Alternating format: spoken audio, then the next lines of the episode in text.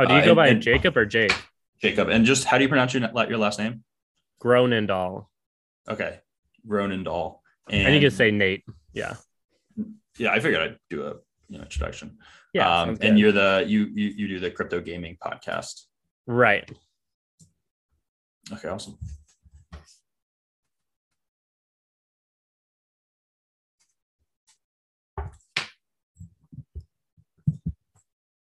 Hello, everybody. This is Jacob, Jacob Shrader, the GM of esports at Zen Sports, here to present the very first episode of the Esports Forever podcast. In this podcast, we're going to talk everything about esports, whether that be traditional esports, whether that be esports leagues. Uh, but you know, we also want to have an emphasis on blockchain gaming, DeFi, NFTs, all of the new stuff that is kind of blowing up in the industry.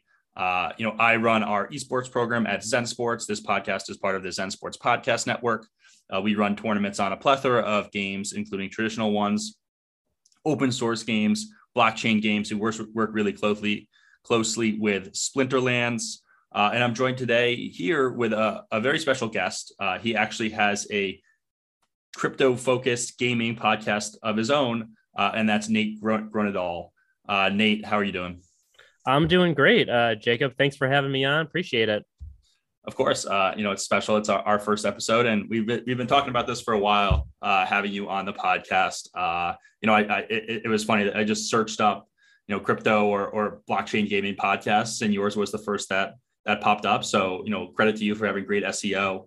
Um, so so good stuff there. I'd love for you to tell us a little bit about yourself, uh, about your podcast. You know, really about you know you in gaming, and then what led to you getting into blockchain gaming. Uh, and then I figured I could share some of my own experiences as well. Yeah, absolutely. Um, so I've been pretty much invested in crypto since uh, 2013 and um, really in the blockchain space in the last year or two. And really, about a year ago, I first sort of heard the idea of blockchain gaming and the idea of being able to own your in game assets um, really, uh, re- really appealed to me. Um, so I'm a really big gamer um, all the way back to Halo and Sonic the Hedgehog and all those great uh, 90s games. Um, and so a lot of my friends, we started talking about the ability to earn crypto and tournaments that pay you in crypto. And we really couldn't believe that this was sort of getting more attention. Um, so I spent a ton of time playing games like FIFA Ultimate Team, where you know you're trying to earn players and trade for them and even though I bought these players, I never actually owned them. I was really just renting them. So the idea that I could own sort of my in-game FIFA cards and profit from selling them, it kind of really blew my mind.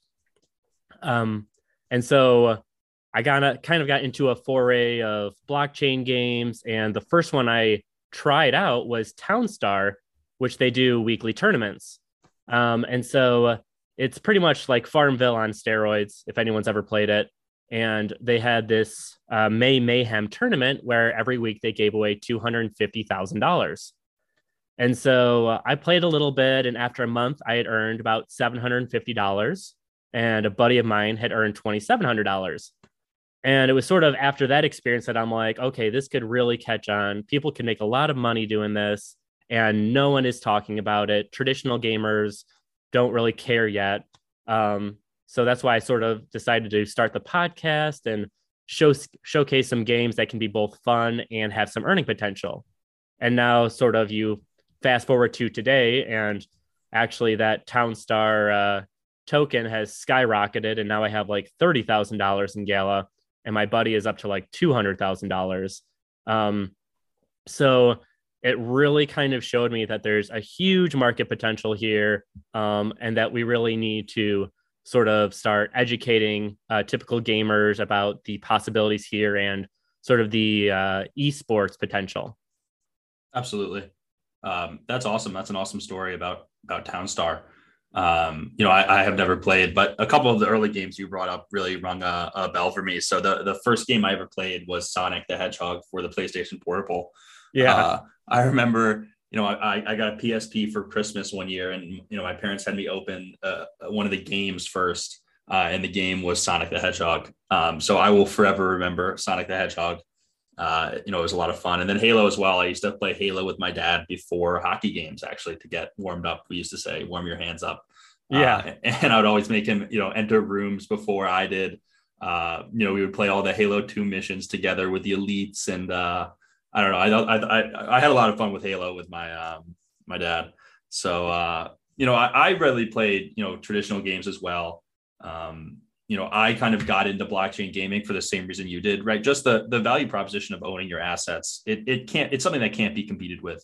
Uh, it, it's it's it's really you know, with FIFA Ultimate Team specifically, just the amount of money that is getting spent on that, right? If you have the IP and you have the the network for competition, people are going to spend the money. Uh, and and just the fact that they actually own their assets now in blockchain gaming it's it's really revolutionary. It's one of it's it's just a complete shift in in how the economy of gaming will work. Uh, you know, not just the publishers making money, but the money being spread out. Um, so you know, I, I, I really agree with you there. And and just I mean, Townstar, I I have never played it, um, but that's a that's a pretty serious prize pools that they're uh, they're doing. Two hundred fifty thousand. Is that still uh, happening? Um, so they do the weekly tournament still, but they're not worth nearly as much. Um, so like the top 400 places get paid out. And if you have a good strategy, it's actually pretty easy to place in the top 400. So right now, uh, if you were to get 400th place, you would win about 80 to 90 dollars for that week long competition. Mm-hmm. And the top prize is like $2,700. Um, yeah. So it's still like really, really good. Um, but uh, yeah, I mean, back then their coin was like half a cent and now it's like 50 or 60 cents. Yeah. Um, so it's just like it was crazy and it's it's kind of a fun game. It's super casual. Um, even to just sort of play around in there and they have a huge community and they're like constantly building up the game. Um, so that's kind of why I've stuck with it also. Yeah, Gala Games does really great stuff. I know they have a lot of games in the pipeline. Uh, they actually just came out with Spider Tanks, which is a, a arena kind of battler, kind of similar to Thetan Arena, a little bit different, but uh, you know, for the for the tournaments that they run on Townstar, right? When when you got into the game, I assume the assets were relatively cheap, right? It didn't cost you too much to get started, right? But nowadays, what would it cost for someone to be able to buy the assets they need in order to make that hundred dollars uh, each week by placing 400th in this tournament? Yeah, so I mean, they do. It can be completely free. Um, when I won that money back then, um, the player base was much smaller. Um, so I actually didn't have any N- NFTs until probably a couple months ago. Um, and so it was very easy to earn back then. Now you probably do need an NFT or two. Um, and those can run um, probably about $50 for the cheapest one. And some of the NFTs for that game, you know, they're going for like $50,000. Yeah. Um, but honestly, um, you can you can finish in the top three to 400 with without NFTs. Um, if that's you sort of know awesome. what you're doing and know the meta. That's awesome. That's uh that's something that's that, that to me is kind of rare in blockchain gaming, right? Yes. Where you can be truly competitive and not have you know either gotten in at the very beginning or put a, like a ridiculous amount of capital on the line to uh to to place highly in tournaments. Um, that that's interesting because I was expecting you to say, you know, you need NFTs now, right? You need, you know, you, you need to put two and a half thousand dollars in just to win uh, 70 back each week. Uh, but you're telling me that's not the case. No, I mean, if you want to finish, you know, in the top 200, you absolutely need some help along the way because all of those guys, um, they all have NFTs, they have the meta down. Um, but if you're just looking to sort of place near the back, you absolutely can do that without an NFT. That's um, awesome. Yeah. Um, so they they do a pretty good job, but I mean, I think that's right now that's one of the big problems with blockchain gaming is the sort of outrageous price that some of these games are asking for NFTs and in a lot of cases it is very pay to win, which is like one of the worst things that gamers want. Yeah, that that was kind of going to be my next question. I was hoping to segue into the fact that you know all of these blockchain games are now pay to win, right? And that's not you know, we saw Fortnite, right? And Fortnite did so well because it was the opposite. Right. It was it was as free as can be. Uh, and you know the thing about Fortnite is cosmetics actually decrease your ability to to perform. Uh, they make your, your your hitbox bigger. They make it a little bit harder to see, but it doesn't matter because it's it's such an awesome universe to live in uh, and, and, play in. But you know, with these blockchain gaming games, we're seeing all you know all pay to win mechanics really. Um, and and I'm just wondering, is that going to be a staple of the blockchain gaming industry, or are, are we going to see companies come out with ways to integrate NFTs but not have you know pay to win features? Uh, or will they struggle to, to monetize if they do that? Right? Do you have thoughts there? Yeah. Um, I mean, I think unfortunately that's what the majority are going to be somewhat pay to win. But a lot of these games are also giving free to play avenues for players to earn, just not as much. So I talked to a team that's coming out with a game called Metalcore, and it's a uh, a 50 versus 50 mech battle game. Um, it's being developed by the guys who also developed Gears of War, so like AAA quality stuff. Um, and uh, they're talking about you know these mechs are going to be NFTs and uh, they're going to try to make them affordable, but some of these huge mechs are going to go for a ton of money. But they also have these free to play options where you can be just a standalone, you know, human character. And while you may not have a, uh, sort of the same effect in battle, um, you can still earn uh, some of their in-game currency, but just do it slower. And I think that's sort of uh, the model that a lot of these games are going to go towards is that they want to cater to people that are going to spend a lot of money but also try to onboard free to play players. Um, I don't see a lot of games really going the complete free to play route. Um, there's a couple uh, TCG card games that are trying to do that. Skyweaver is totally free, and the only thing that changes um, for NFTs is sort of the background of the cards to make them look shinier or something. Um, but unfortunately, a lot of these games, especially some of these AAA games that are coming out, they're going to have some onboarding costs. Yeah. You know, I, I agree. I think the, you know, if you have a good enough of a game, you can do it. Right. But, you know, with the money that's in blockchain gaming now, it's going to be hard for a, a rel- relatively small studio to compete with some of the AAA guys uh, and just try to monetize through, through the blockchain and through NFTs. That's interesting what you, you mentioned with Skyweaver. Um, you know, how they're already trying to do that. I, I met uh, a company at Decentral, which was a, a DeFi and NFT gaming conference in Miami. Uh, he was trying to do the same thing, and he was he was mentioning how he didn't have traction. Right, he was having a really tough time monetizing the game because you know when people get into blockchain gaming, they're kind of you know they're kind of looking for pay to win. They're kind of looking right. to get into these games early. Uh, mm-hmm. and because they did so, you know, they want they want a leg up on the advantage, uh, or they want a, you know, a leg up on the the opposition. Um, so, you know, I think it's an interesting thing that we'll see kind of unfold over the next couple of years. Um, where I think some games will have to, you know, be free to play, and you know, not all games can be pay to win. That's just not how the the gaming system operates. Not every game right. is is strictly an esport. Um, but uh, you know, it, it's certainly interesting stuff, and that kind of brings us to Ubisoft, right? Who is a AAA studio? Uh, they just announced their entrance into the NFT industry with Ubisoft Quartz right? Quartz is a cosmetic based NFT kind of marketplace uh, for Ubisoft gamers and players to, uh, you know, accumulate in-game items. And in these in-game uh, items are cosmetics, right? They're not weapons. They're weapon skins. Um, they're not boots that make you move faster. They're boots that look cooler. Um, so it's interesting that we're seeing the the AAA studios come into it with from a different angle than we're seeing that the native blockchain developers come in. Uh, do you have thoughts as to why Ubisoft maybe went in the direction they did? Is it just a, a test run? Uh, is it what they see as the future of the you know the, the real use case for for blockchain is to put it into a AAA game and then just basically provide tangible ownership to to the asset owners. Um, what are your thoughts on Ubisoft's entrance? Would love to hear about that. Yeah, um, I mean, I think it's huge, honestly, and it's a really big step forward in uh, onboarding a lot of traditional gamers. And I, I, think it's really just them sort of dipping their toe into the water and seeing what the reception is from their community, um, seeing uh, sort of what the floor prices do if uh, people decide to sell their NFTs. And I think the the biggest signifier is the fact that they did this in Ghost Recon um, and a game that's been out for a couple years. So they're not doing this, you know, with their new IP um, straight from the get go. Um, so I think they're really just this is sort of the the lowest move that they could do. And actually, um, on um, what is it? Uh, Shroud was talking about this for a while, and he kind of felt the same way that you know NFTs are they are the future in gaming, um, and Ubisoft is just sort of one of the first studios to get in there. And even um, EA's um, president, they were talking about how eventually they're going to have to get into the NFT space because anyone who doesn't is sort of going to become the blockbuster of blockchain. Um, yeah. But yeah, so, yeah.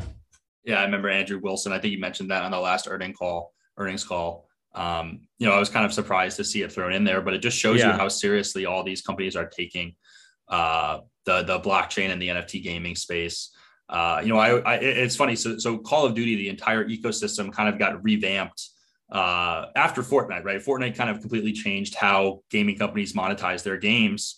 Uh, you know, they, they showed that having a central hub, having a free to play model was was really how you how you monetize. You needed as many people as possible. You needed a community. You needed reason for people to want to show off and impress, and to do so via uh, cosmetics, right? And Call of Duty kind of completely ported their ecosystem from you know solely being single you know $60 game titles each year to having warzone right and warzone is, is Right. where call of duty monetizes uh, basically they sell their $60 game titles each year uh, but you know what a lot of players will do is basically just you know play these games to to look better in warzone to get better weapons for warzone to have better uh, camos and, and and things on along that nature. And really what what they did is they made you know the the weapon so customizable right? There's so much spe- specificity that you can put into each weapon it's like they're just asking for it to be ported to an nft based ecosystem right Absolutely. you know, having each attachment be an nft it, it, it is in you know another thing is that the warzone it basically takes guns from every call of duty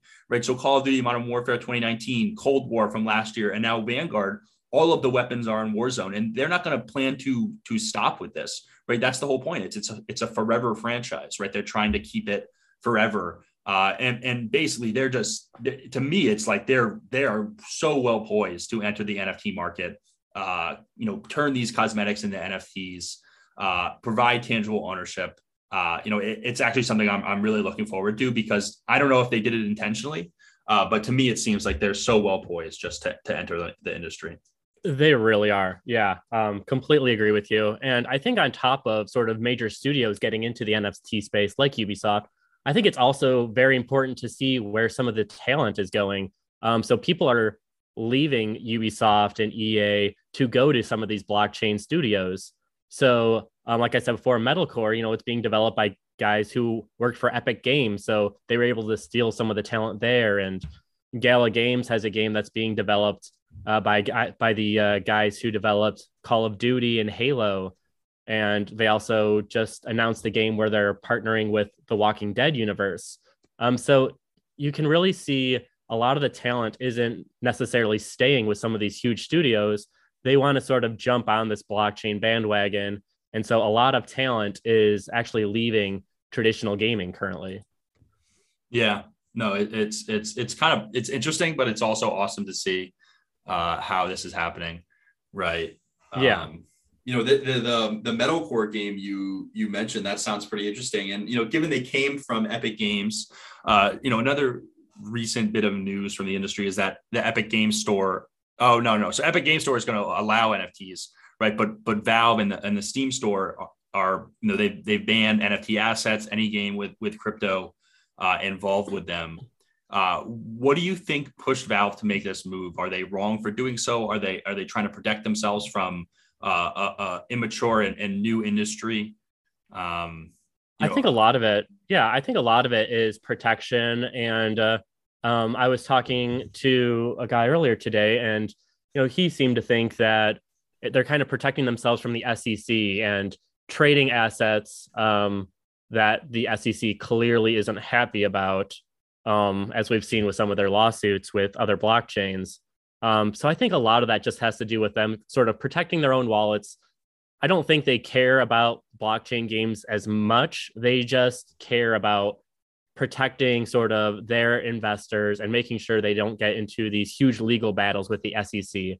But it was very interesting that literally, you know, the next day or two days after that, Epic Games comes out and says that they want to fully embrace um, innovation. So it seems like they really found an opportunity to sort of capitalize on uh, Steam going this route.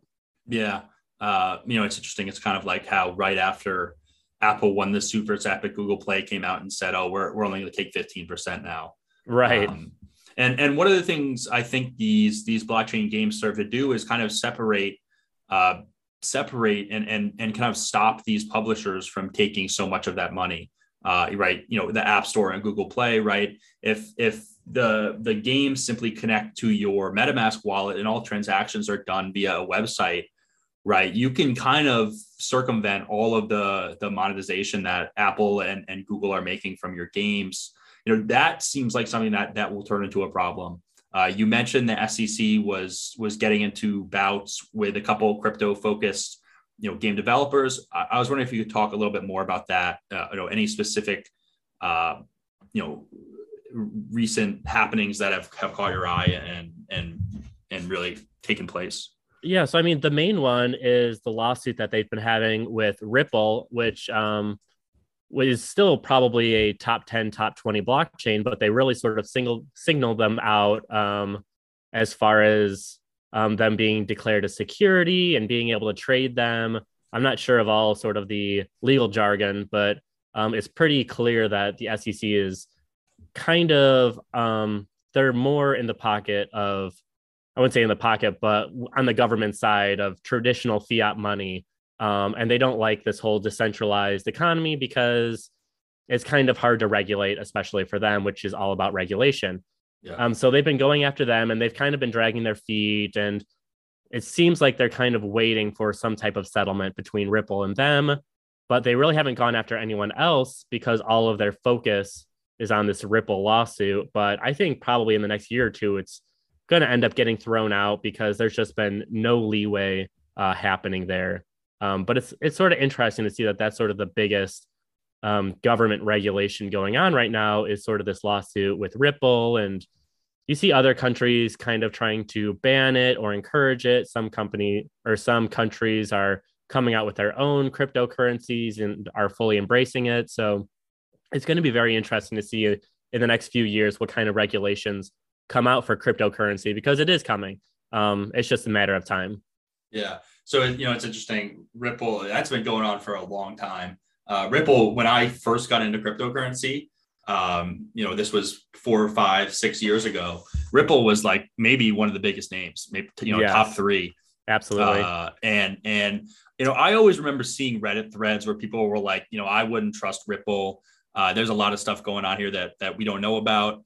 Um, so so it's kind of interesting to see that the SEC is cracking down on them. Um, you know, I know there's obviously the investigation on Tether. Um, you know that in itself, right? I, you know, I've read articles where it says only three percent of Tether is backed by you know liquid U.S. dollars, um, and a lot of it is is held in securities uh, and and in, in debt and, and stuff like that. Um, so I think you know you're, you're, certainly right when you say all of the regulation is coming uh, you know, we'll, we'll see how it unfolds. But it is, you know, I, I completely understand why the SEC doesn't like crypto. Right? right. They are the the main regulatory agency, and, and cryptocurrency is basically like, you know, we don't want you. You're not. You're not. You, you don't have any value. You're basically a, a centralized agency that makes decisions for a, a, world of people who have different opinions than you. Uh, and you know, the people should be able to make the decisions. Um, the owners of the assets uh, you know, it's kind of a democratic, a, a, shift towards a more democratic process in, in currency. Um, so just overall, you know, it, it's all incredibly interesting stuff. It's awesome that it's happening, you know, right here, right before our eyes. Uh, we're both working in this in the industry, um, so it, it's just an exciting time. It really is, yeah. Um, it's it's pretty awesome. I mean, a lot of people have sort of described this as year zero of blockchain gaming, and I think the the grand goal is, you know, in five years, it's not going to be blockchain gaming; it's just going to be gaming. And I think that's sort of what we're all going for. Yeah, I think that's absolutely right. Um, you know, I think one of the one of the so one of the biggest things that blockchain gaming needs to do to just turn into gaming, right, is it needs to crack into consoles. Right. Right now, it's just PC. There's probably some mobile activity on mobile web apps. Uh, I'm not sh- entirely sure what Apple and Google Play have said about blockchains, whether they let them on. Uh, but you know, console gaming is where the casual gamers are, right? That's where people go to play video games with each other. That's where people go to play more casual games. And and maybe it doesn't make sense, or maybe it's not as important for blockchain gaming to enter there, given that those uh, that console gamers are probably a little more casual Uh, but you know, I, I just feel that when blockchain gaming, you know, when when Microsoft basically says, okay, you can now link your MetaMask wallet to your uh, to your Xbox account, that's when it's it's really going to just become gaming. Yeah, absolutely. And I think there's I'm only really aware of one game that's really trying to get into the console, and that's um 22 Racing Series, um, which is on the Phantasma blockchain. And um, if people haven't checked them out, there some of their early gameplay just looks completely sick. Um, and they're really sort of going for um, an esports look. Also, they have they're getting colleges onboarded, um, and they're really hitting esports hard, um, sort of in their alpha stage right now. Um, but they've talked about how they really want to get on Xbox, they really want to get on PlayStation, and it seems like they might be one of the first games that might be able to do that. Yeah, I mean that's going to be a hard process to do. Yeah, it, no, really absolutely. Is. Um, I, you know, I suspect they'll have some trouble. I suspect it will will be when a AAA studio gets into it, right? Yeah. If, you know, I mean, maybe it needs to be the the wall needs to be broken down first by uh, a trendsetter for Activision to say, okay, you know, now it it's really easy for us to transfer our economy to uh, uh, the the blockchain and and increase profits through it and have a better overall reputation for our game and a, and a more engaged process for buying and selling you know parts of our ecosystem. Um, but you know console would it would it, it, that that would just be crazy. That'd be a game changer. Absolutely. Yeah. Um, so speaking of game changers right uh, a company that i think we're both very familiar with is splinterlands right? Splinterlands uh, zen sports has been hosting tournaments for them for about four months basically we got we got in right before the game went crazy uh, right you know, it was kind of ridiculous. I bought a gold foil card, a gold foil legendary summoner for two hundred seventy five dollars, uh, and and we used it as prizes for our tournaments. But those cards are worth a lot more now. They're probably worth about you know twenty five hundred bucks. Right. Uh, we still have some in the bag that we're saving for um, basically some epic epic tournament series that we'll do.